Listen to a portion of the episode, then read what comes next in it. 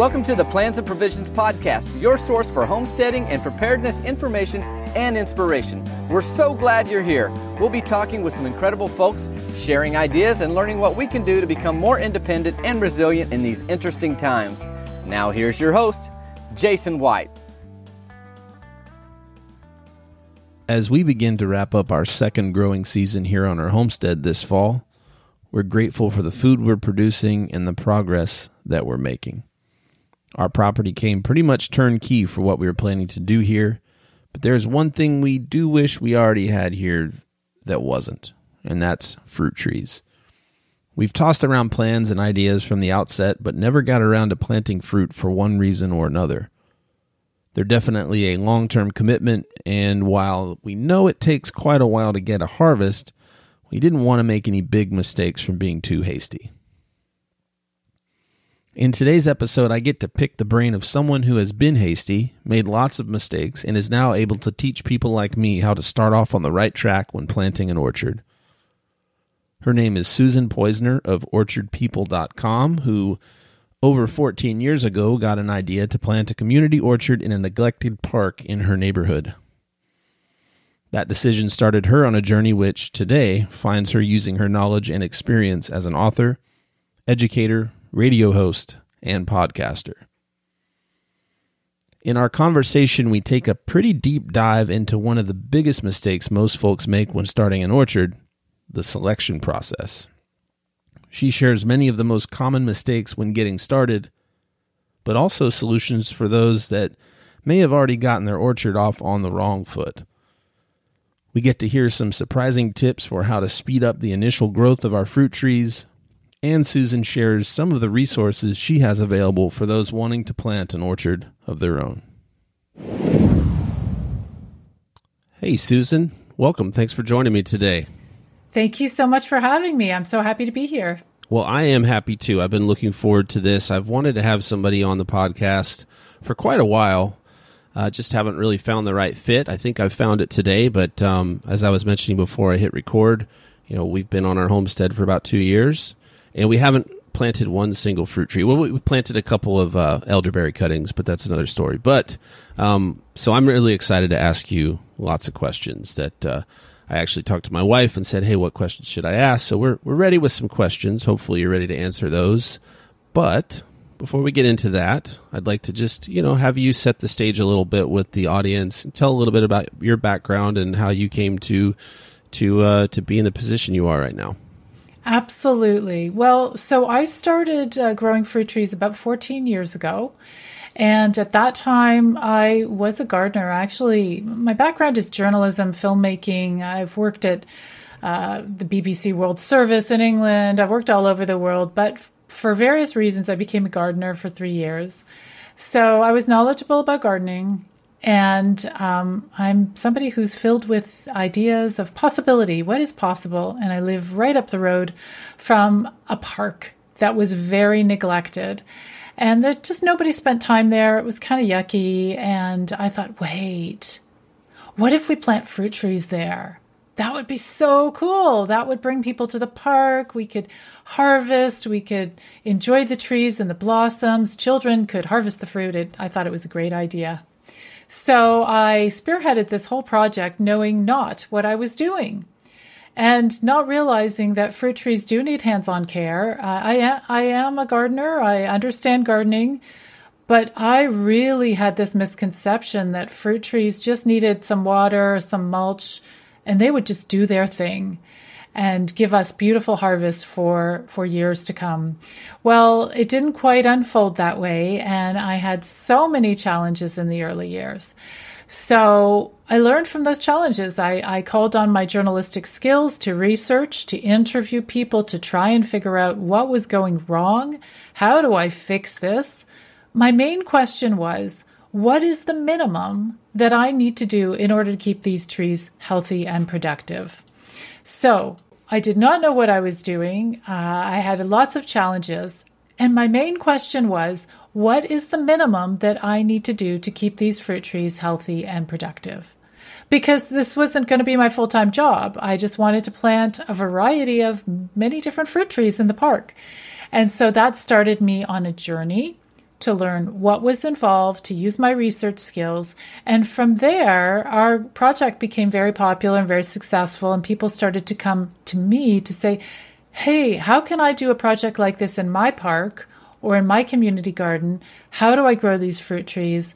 And so I wrote a book, I created online courses, I now have a radio show and podcast. So I'm all about educating people in how to grow fruit trees successfully, and especially right from the start. Wow. I love it. I love the vision that you had there looking at that park and kind of naively thinking, hey, I can just plant some trees, give them a nice layer of mulch and just watch them grow and it'll be wonderful. So I'm sure you learned quite a bit in just that process alone. As I mentioned, we moved here just about 2 years ago. We've got about 5 acres here in the Ozarks, southern Missouri. And I was speaking to somebody early on in the podcast and kind of asking, hey, what do you recommend for somebody who just moved on to a property? And they said, plant your fruit trees yesterday. And I thought, I think he's right. And thankfully we didn't have the money at the time to invest, and we had all kinds of ideas and vision, and it came up with a pretty good large budget of what it would cost us, and it just kept us from moving forward. Do you feel like we've made a mistake in not planting already, or what are your thoughts there? I absolutely disagree with that statement. You can plant your zucchini plant yesterday for sure. No problem. Absolutely. That zucchini can go in yesterday, and then, maybe you'll have a day earlier harvest. The difference is your fruit tree, if you go grab the first fruit trees that you find in the big box store or the garden center, pop them in the ground, those fruit trees are forever. They're for a long time. And you want to make sure you get the right tree that will thrive in your condition. Because here's what happens. You grab a fruit tree from the garden center, you pop it in the ground, and it seems to be okay for a year or two. It takes a while for fruit trees to tell you if they're not happy. And by that time, you've invested time, you've invested money. You can't go back to the garden center and say, hey, this tree isn't working for me. They don't care. So what I prefer to do is start people out beforehand. And we want to create a vision of what you want on your property, knowing that these trees will be there for 25 years, maybe for 50 years, depending on what trees and what rootstocks you get them on. They could be there for 100 years. You want to make sure that these are the right trees that will feed your family for years to come, for generations to come. And so your very first challenge is to choose the right trees. So sure, if you took the time to do the research yesterday, to research the right trees to get, and to research what care they're going to need once you plant them, sure, planting them yesterday is great. But if you didn't have time yesterday to do all that work, now is even better, because you can take the time and delve in, learn more, and have a fabulous tree, or many of them, that will really nourish your family for years to come. And you guys will be a partner in the adventure of producing fruit. You do your part as the caregiver of the tree, and the tree will do its part. Well, I feel better already. Definitely thought, wow, we kind of blew it. We've let 2 years go by where we could have had trees out there growing. I was thinking the other day, we live in this instant gratification culture, and growing fruit trees. I mean, gardening is one thing, and it's a big jump for a lot of people who are stepping into this lifestyle. And, it takes a little time. It takes some effort. It takes some planning. There's definitely trial and error. But with planting an orchard, there's definitely a lot more time. And it sounds like the desire for haste can really, really mess up your plans. Did you encounter that when you planted that first planting? Let me put it this way. I made possibly every single mistake that you could make, that you can actually make when planting fruit trees. I am a person who has learned from many, many mistakes. And that's why I'm a fun teacher, because I'm okay sharing those mistakes with others. We can all have a big laugh. At the time, I may have wept over the wasted money, the wasted time, but that's how I learn. And so in my books that I write, in my online courses, I'll tell you everything I did wrong. You can laugh about it and you don't have to make those mistakes yourself. And you will always remember. You'll always remember not to make those mistakes. So yes, we did everything wrong. We chose the wrong trees. In some cases, we planted them in the wrong places. They got sick because they were maybe harder to grow cultivars. We've had lots of challenges. We didn't know how to prune them. And pruning is so much a part of how you keep a fruit tree healthy and productive. It's not like pruning a native tree where you just prune off the broken branches or the dead branches. This is totally different. So yeah, I've done it all. Wow. Well, that's great. That's good to know. You've taken the leap and fallen on your face, and you're here to share that information. I mean, going back to selection of cultivars, selection of even the type of fruit you want to grow. I mean, you mentioned the big box stores. I've certainly gotten catalogs in the mail for different nurseries. I've had recommendations for nurseries and their websites and done a lot of looking around. I mean, what's your best recommendation to kind of make the right selection early on? I actually have a lot of fun. I started off teaching this course in person. Right now, I've got an online course. It's called Researching Your Fruit Tree for Organic Growing Success. And I used to teach it in person, and I still do from time to time, where I take people from step to step. Like, what do you do as you go through the puzzle of choosing the right fruit trees? So I'll start off and say, okay, guys, what kind of fruit do you want to grow? And so they might say, well, I want to grow, apples. I want to grow peaches. And I want to grow a pear tree, and I've got a small yard, so maybe 3 trees. And so we'll talk about it, and I'll say, okay, write down what your choices are. Here's a fruit tree catalog. Take your pick. And I'll get people to show me what they choose, and they might choose one apple tree. Let's say it's a McIntosh apple, and then one peach tree, whatever it is, one Bartlett pear tree. And they say, hey, here's my choices. And I'll say, awesome. Now here's the problem. You actually won't get any apples or any pears from your choices, because the problem with fruit trees is that many of them are not self-pollinating. They need a pollination partner. So you're going to need 2 apple trees of different types in order to cross-pollinate with each other so that you can have fruit. If you only have one, you'll have a beautiful tree. It will blossom, but it will never produce fruit. And we go through step by step where they take this list of trees they've chosen from the Fruit Tree Nursery catalog, and I let them go and do their research and come back and show me. And I'm like, okay, well, you're going to have to change that now because you need pollination partners. Or, okay, you might need to change that now because you got the wrong climate zone. Or, so there's a whole bunch of puzzle pieces that you need to fill in as you go along. But the one thing I tell a lot of people, and this is something that people really remember, is that fruit trees are like kids in kindergarten. They get every single disease that is going around, right? In kindergarten, one kid sneezes, all the kids get sick. So same thing with fruit trees. There are diseases that blow from tree to tree, and they can be really bad and make your growing experience not fun at all and not successful. And so scientists have developed in a natural way, breeders have bred certain trees in a natural way so that they are resistant to certain very common diseases. So they make selections. Oh, this tree doesn't seem to get fire blight very much, and the fruit tastes good. Let's make that a cultivar. Let's call it Liberty apples or whatever it is. Apple scab. That's another problem you get with so many fruit trees. You get these sort of olive-colored spots on the fruit and the leaves, and it doesn't look good, and the fruit isn't appealing. Well, that doesn't have to happen if you get a scab-resistant fruit tree. So as you go through these steps, you then will find the perfect tree for your site, for your needs, and for your location. And you can customize your tree so much that you can even choose a specific rootstock for your tree. So you probably know that fruit trees are made up of 2 parts. They're 2 trees that are fused together with grafting, and the top part tells you what kind of fruit you're growing, and the bottom part, or the roots, will determine a number of things, including the size of the tree when it's mature.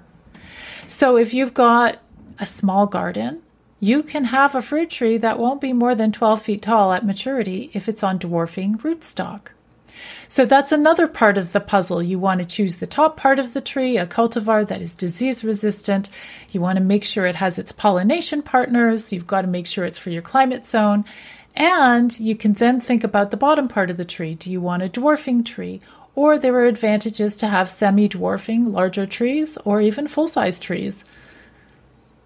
Okay, great. Well, that's a really great answer to that question. I was going to ask along the lines of, in the selection process, you know, somebody who has a quarter acre and limited space versus someone who has 5, 10, 15 acres and more space, what kind of considerations were there? Would that mostly be based on the rootstock? So that is a fantastic question. And here's the answer. If you have a very small garden, chances are you will want to plant dwarfing fruit trees. They're smaller, they won't shade your garden, you can grow other plants as well. So your choices are a little bit more limited if you've got a small space. There is a downside, though, of smaller dwarfing trees grafted onto dwarfing rootstocks. And the downside is that they may only live 15 to 25 years. They have shorter lifespans. They produce far less fruit. The yield is much less. And they're weaker. And often they need to be staked and supported because they can't really hold a heavy harvest without the branches breaking. And you certainly don't want a kid to climb that tree. So they got a downside. If you have a big space, you've got so many options. Now, what modern day orchards do today is they do use dwarfing rootstocks. But they plant the trees anywhere from 3 to 5 feet apart. And so this is called high density growing. And so there's a very specific way they cultivate the trees. They need to build trellises to support those trees. And essentially you're creating a sort of fruiting wall situation. All the trees will be easy to harvest and prune and spray because they are small, even if you're spraying organically, but you don't have to hire people to climb the trees to go harvest the fruit if it's a taller tree.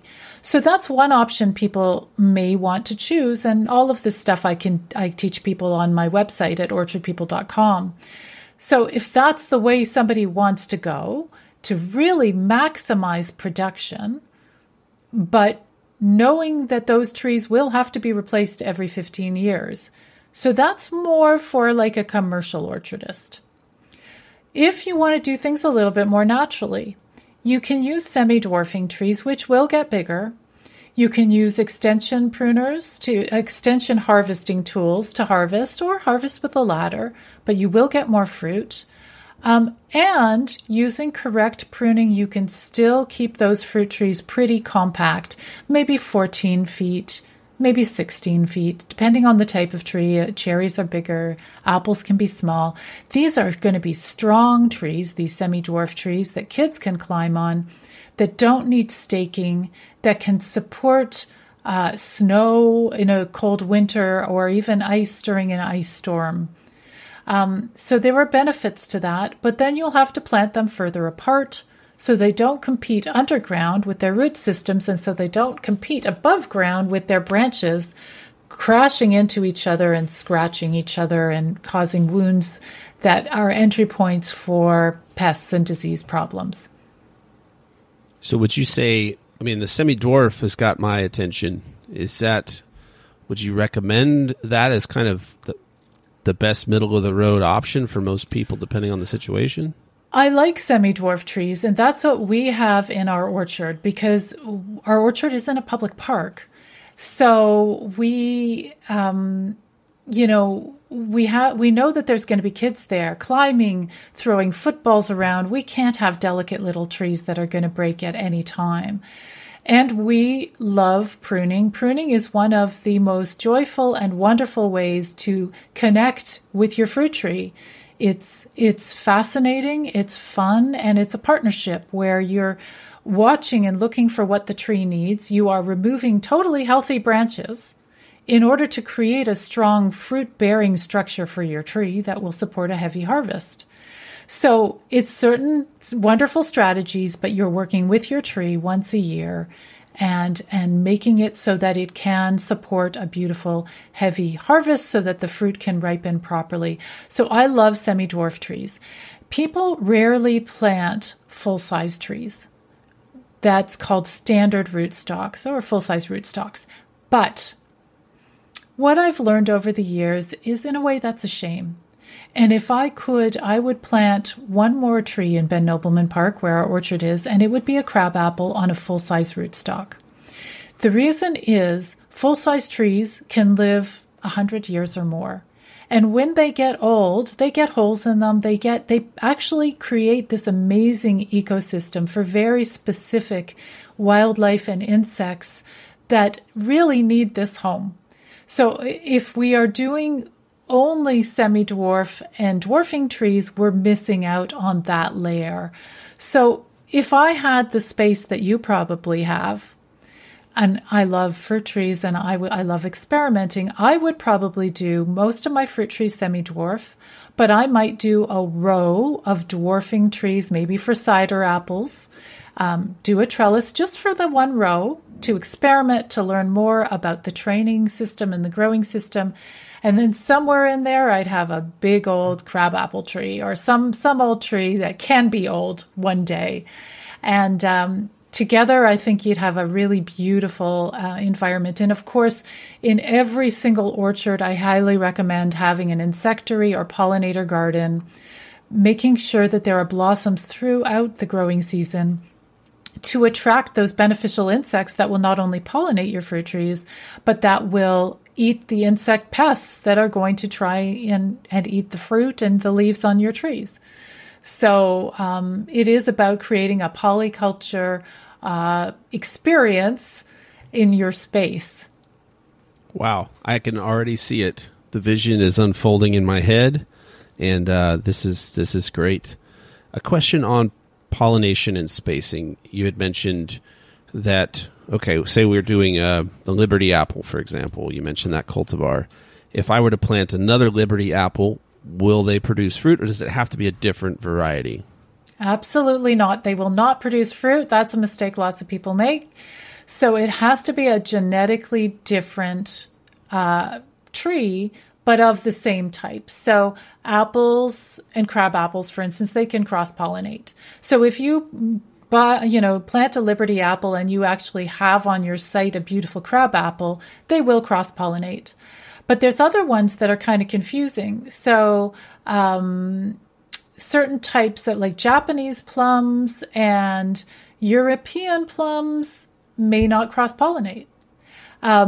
Sweet cherry trees and sour cherry trees, they don't cross-pollinate. So there's a little bit of learning to figure out who cross-pollinates with who. And in some cases, depending on the climate you live in, there are some apple trees that flower early. There are some that flower later. So you need to get the two trees flowering at the same time. So you want to make sure those two apple trees will be compatible. Here in Ontario, I haven't, maybe because there are so many apple trees around, I haven't experienced a problem with people buying two different apple trees and them not cross-pollinating, but it could happen theoretically. Okay. Now, as far as spacing in cross-pollination, I've probably got about 3 different locations I would like to have fruit trees in the long term. Is spacing a pretty significant issue, I would assume?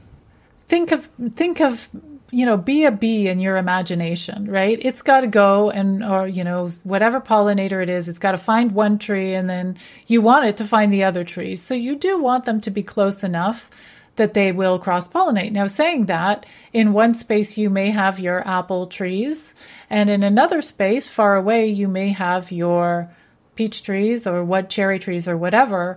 And that, as long as they are with their pollination buddies, not too far away, then you'll be good. Okay. Well, that's good to know.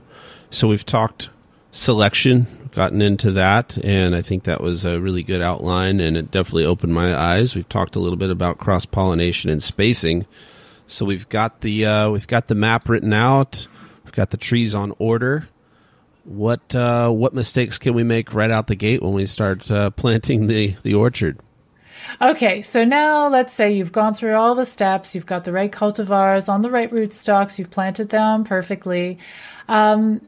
You know, planting is an interesting challenge because I always suggest people get their fruit trees from specialist fruit tree nurseries, not from the garden center. The garden center won't give you a huge choice, a huge selection of trees to choose from, and they'll only give you the cultivars that you get at the supermarket, which are the hardest ones to grow. They really need a lot of pesticides and fungicides to grow those cultivars. So if you are ordering from a specialist fruit tree nursery, you'll be getting bare root trees. They'll arrive in the early spring or the late fall. And so there's a little bit of a trick planting those. When they're shipped to you, there is no soil protecting the roots. They are dormant. So you got to plant them very quickly. And so, you know, if you can plant them right away, great. If you have to keep them in a dark, cold, cool space for a day, maybe 2 days, that's okay. But if they're in a warm space and the buds on the trees start to open and they emerge from dormancy, those trees will go into shock and die very quickly, and you've wasted your money. So you need to plant them right away, plant them in a way that you're spreading out those root systems so that they have lots of room to expand out. You don't want the roots to be twisting around in circles. You definitely don't want to cut those roots. Those roots have energy that the tree needs. So you make a hole big enough to accommodate every single root expanded in every single direction. And when you plant it, you have to make sure that the graft union where the two trees have been grafted together is above ground and not buried. If you accidentally bury the graft union, the top part of the tree can root, and it'll be as if you didn't have a rootstock. So you don't get any of the benefit of the rootstock. Your dwarfing or semi-dwarf tree will just become whatever it is, whatever that cutting was. So, you know, disease resistance that is determined in the rootstock, if it's not using that rootstock, you don't get the disease resistance. So there's a few tricks when it comes to planting the trees. Then you have to water it well, take care of it, look after it, and prune it annually from the very first year that you plant your tree. And in fact, your first pruning cut will be on the day that you plant your bare root tree, because at that point, you're going to start to structure your tree, create that beautiful, strong fruit bearing structure that you will work on for the first 3 to 5 years. And then after that, that's the structure for the lifetime that you will just maintain. Beautiful. Okay. And as far as the time of year, what is the ideal? I know typically they ship in late winter, early spring. Is that the only time you can plant pretty much? You know what? The fruit tree nursery there's a few that I go to in Ontario that I really like. And mostly they'll sell their trees bare root. They sell out quickly because especially the good cultivars, the disease-resistant cultivars or the heirloom cultivars that people are excited about. So they sell out quickly. But if they don't sell out of something, they'll stick it in a pot, and you can buy that whatever tree in a pot. But your selection is going to be less, right? So you can't plant a bare root tree in the middle of summer, but if it's a bare root tree that was popped into a pot with some soil, you can then plant that whenever you need to. And the same thing, if you decide to go with a garden center tree or one from the big box store, I would not recommend it. But if you want to go that route, you can plant them at any time during the growing season because they're in a pot. It's nothing to worry about. Got it. It's in the soil. It's activated. It's not dormant. It's fine. Just being transplanted. So that brings me to another question that I thought of. That kind of leads into the question of speed, right? Because everybody wants, we kind of hit on that. They want to shorten that time to start getting fruit. So I've heard of companies selling semi-mature fruit trees in very large containers. Kind of a hey, you can plant these trees in the ground and fast forward the process. I see you shaking your head, and I'm not surprised, but I just wondered if you could kind of riff on that, and we can get into talking a little bit about the, you know, your tips for expediting the process, if it's even possible. Do you want to have a successful experience, or do you want to impress your friends and family on day one? Because that's your choice. Yes, you can spend hundreds of dollars on a mature tree, but think about it. A fruit tree, and any tree, has a root system that expands to the edge of the canopy. So the living, those feeder roots, the little feeder roots that are the ones that take in water and nutrients, they're right under the edge of the canopy. And so when these people dig out these big trees, you're cutting off half of that tree's ability, or lots of that tree's ability, to feed itself. Unless you have a root ball that is the size of a small city or whatever, you know. So first of all, that mature tree that was used to its soil is going to go into some sort of shock. Then you plant it in the new soil. It's not going to be happy and resilient. You want to go fast? Get the youngest tree you can from the fruit tree nursery. Buy a whip. A whip is a one-year-old tree that's just like one stick with roots, smallest thing ever. And then once you plant that whip, you then do a whip cut on it. You cut it down to 2/3 or even half of its size with one cut, you know, snip. And then it activates the buds. And these bare root trees, they adapt so quickly to their new environment because they're not spoiled by the soil that they used to be in. You care for it properly, you prune it correctly every year for the first 3 to 5 years, it's going to grow in a jiffy. It will be very quick. Now, that's in particular if you're doing stone fruit trees that are super vigorous. Apple trees, you get some cultivars that are vigorous. Liberty apples is one of them, a very vigorous grower. There's other ones that are a little slow, but even the slow ones, if you prune correctly at the right time of year, which is in the dormant season, in the late winter, it actually spurs growth. The tree will grow. It will grow faster. I can explain the science around that. But essentially, when you prune in the late winter, early spring, you are spurring growth. You are pushing your tree to grow more. Okay. So that's really the secret, if there is one, to moving it along faster. And is that a yearly process? Every late winter you're doing that, or just as needed, or how does that look? Well, it depends. So yes. And by the way, you talked about fast. I forgot to mention, my book is called Grow Fruit Trees Fast. And that's my recent book. And I really wrote it for people like you that are like, gee, I should have planted my fruit trees yesterday. And as I said, no, you shouldn't have. I'm glad you didn't. But there are a whole bunch of techniques in this book that will explain how to get your fruit trees to production quicker. So with regards to your question about pruning, you will prune every single year. Probably in the first 3 years, you will prune in the late winter.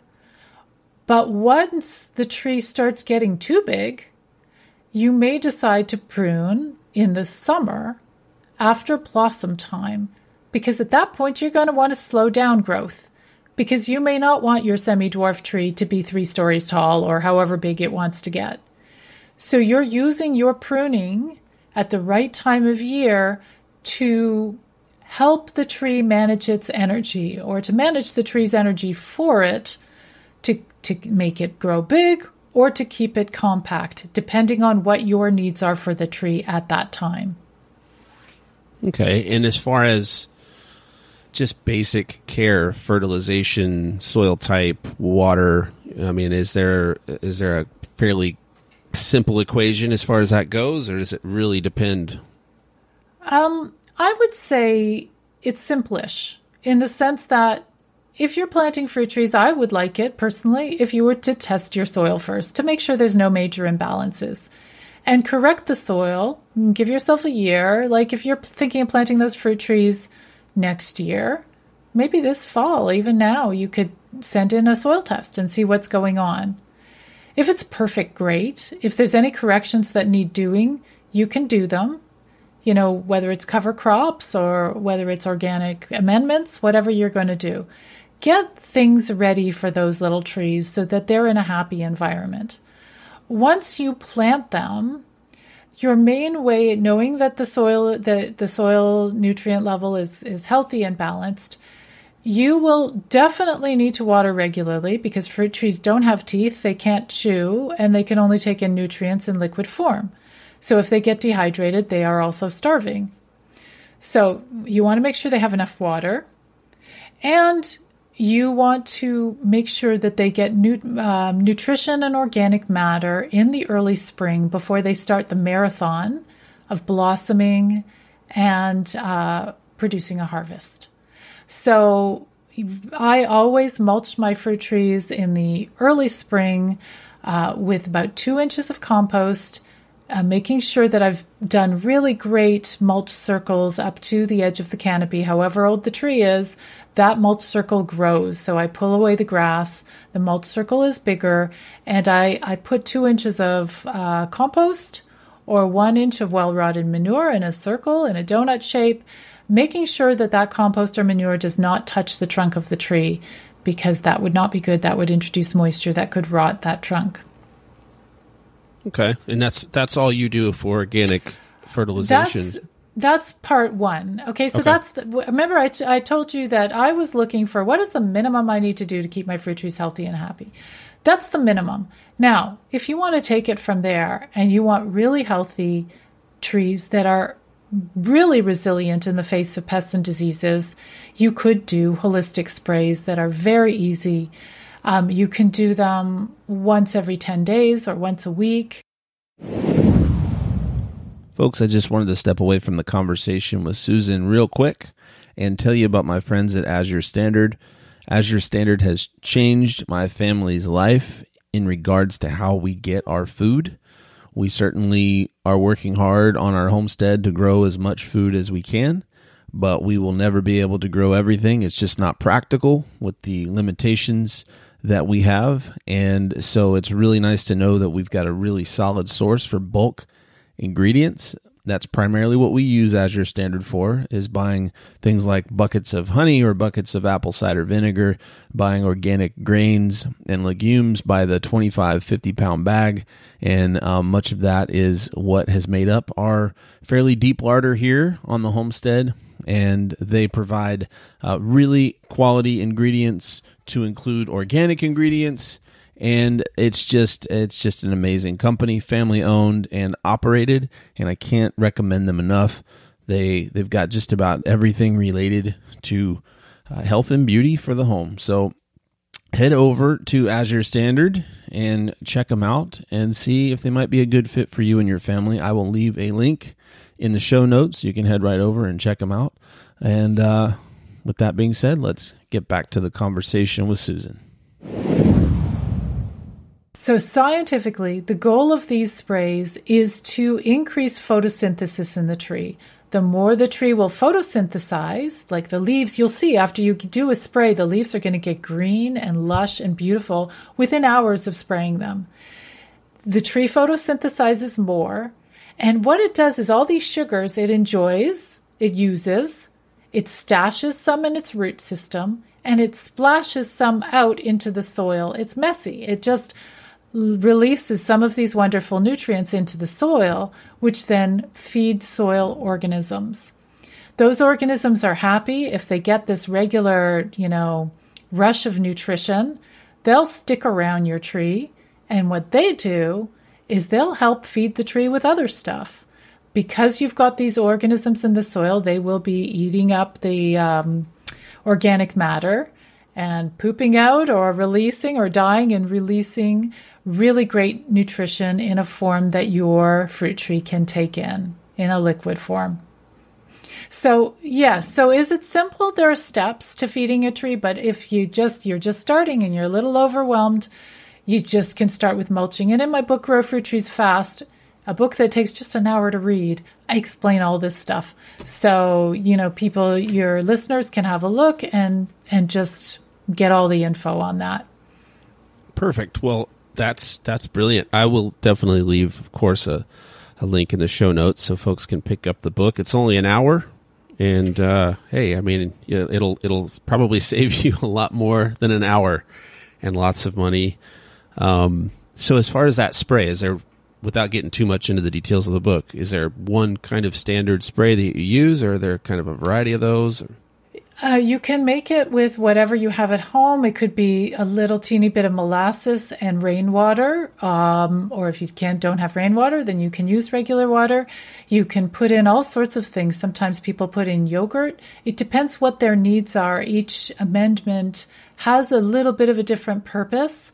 But, you know, I would say you can even use, believe it or not, very diluted Coca-Cola. You can put in a little bit of Coca-Cola.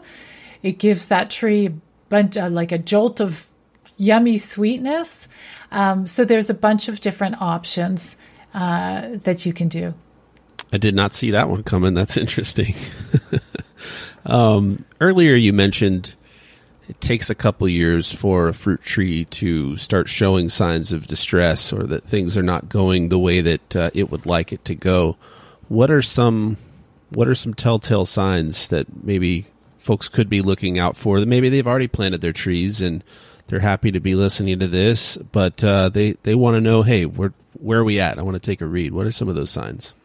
Yeah, great question, Jason. Wonderful question. So first of all, the obvious ones. If your tree has spots on its leaves, orange spots, sort of olivey colored spots, if it's oozing goop, people say, oh, it's okay, the sap is just running on the tree. When you see stuff oozing out of a fruit tree, it's not sap, it's canker, and it's a pathogen, and it's showing that the tree is not well. So if the tree has any of those symptoms, then you know it needs attention. You need to do some research and find out what's going on and start to care for your tree properly and give it what it needs in terms of food, moisture, not too much moisture, not too little moisture, and correct pruning makes a huge difference.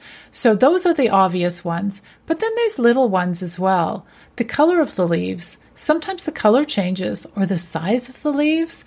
We have one tree in our orchard, and it is not fire blight resistant, and it produces lovely fruit, but it's been struggling with fire blight. We prune it out when we see it. But you can see that the leaves on that tree are very small. They just don't get big. So those are the different kind of things to look for.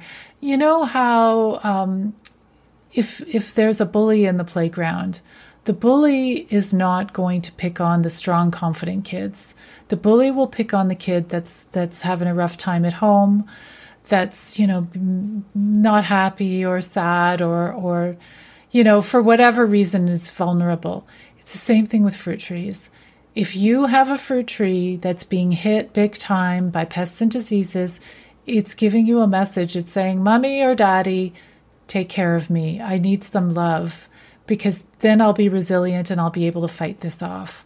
But without help from the caregiver, which is the grower, fruit trees just, they can't do it on their own. They're not meant to, because they're grafted. They're like little Franken trees. They're not like a big, hardy, tough native tree that's grown from a seed. So they need our love and they need our care. And if we give it, we can have an abundance of gifts from that tree, a beautiful harvest every single year. But we have to do our part too. Understood. Okay. They're obviously very important to select those disease-resistant varieties, and as you mentioned, that a lot of that has to do with the rootstock.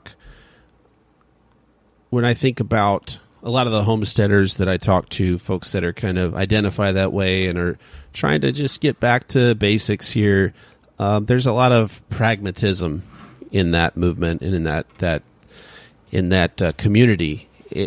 Are there any specific types of fruit or cultivars that you could kind of give a better than passing grade for just utilitarian uses? Maybe they're not they're not fancy. They're not going to put on a real show, but they're just going to be solid producers that are easy, disease resistant, generally good in most climates. Are there any that would kind of ring a bell for that?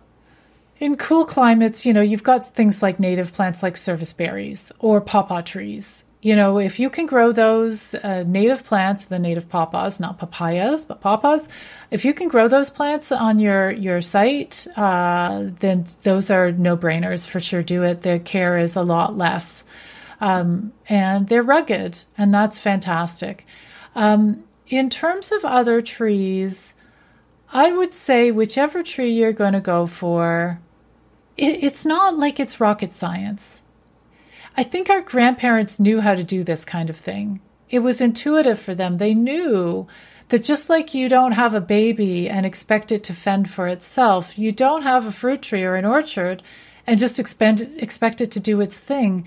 I think our grandparents knew this, and somehow we're so overwhelmed, and rightly so, with all the different new responsibilities that we're learning in order to take care of ourselves in a traditional way and not, you know, benefiting from modern technologies and whatever. So I understand people are overwhelmed, but here's the deal. Fruit trees will feed you for years to come, and every year the harvest will be bigger and better and more beautiful. I mean, there will be off years. Sometimes you've got alternative bearers. They give you a lot of fruit one year, not a lot the next year.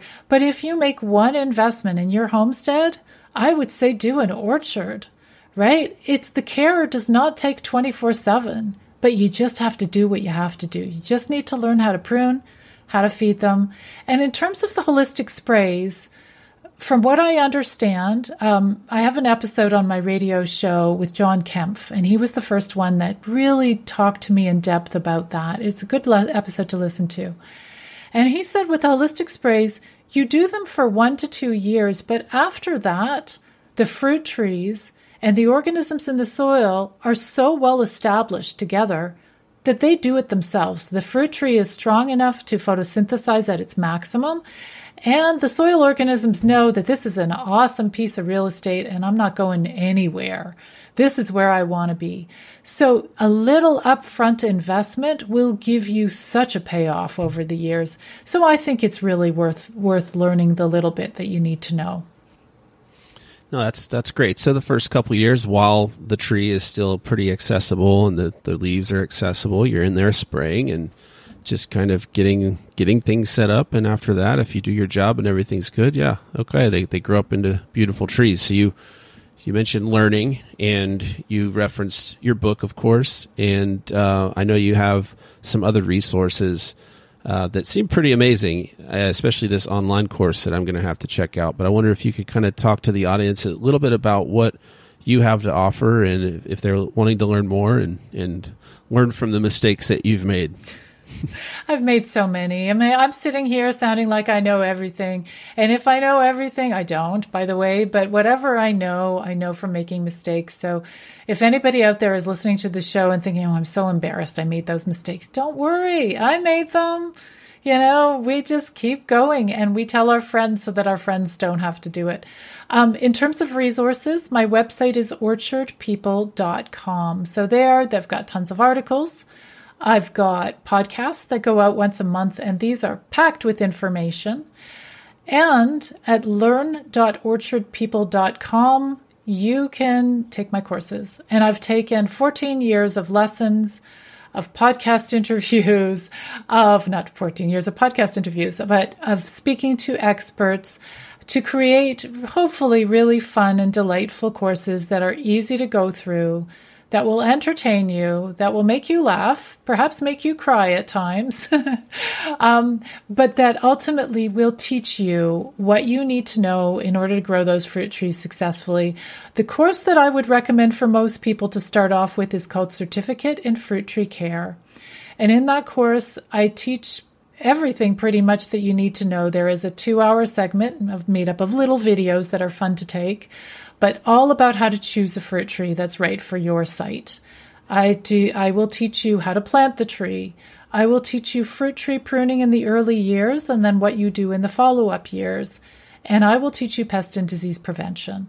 So with that course alone, people say, wow, okay, I didn't feel like that was 8 hours long. It's 8 hours worth of content. And then they say, I can do this. This is doable. I can do this thing. It's okay. Many people only take that course, Certificate in Fruit Tree Care. Then there's other people like me who love getting geeky and wanting to learn more and more.